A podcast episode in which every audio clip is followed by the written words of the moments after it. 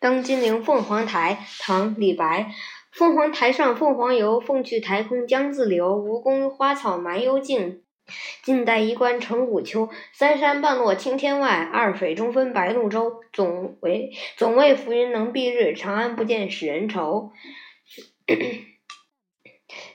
译文：凤凰台上曾经有凤凰鸟来这里休憩，而今凤凰鸟已经飞走了，只留下这座空台，伴着江水，仍镜子东流不息。当年华丽的吴王宫殿及其中的千花百草，如今都埋没在荒凉又幽僻的小径中。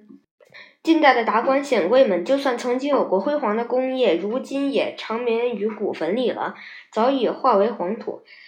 我站在这台上，看着远处的三山依然耸立在青天之外。白鹭洲把青淮河隔成两条水道，天上的浮云随风飘荡，有时把太阳遮住，使我看不见长安城，不禁感到非常忧愁。名句赏析：总为浮云能蔽日，长安不见使人愁。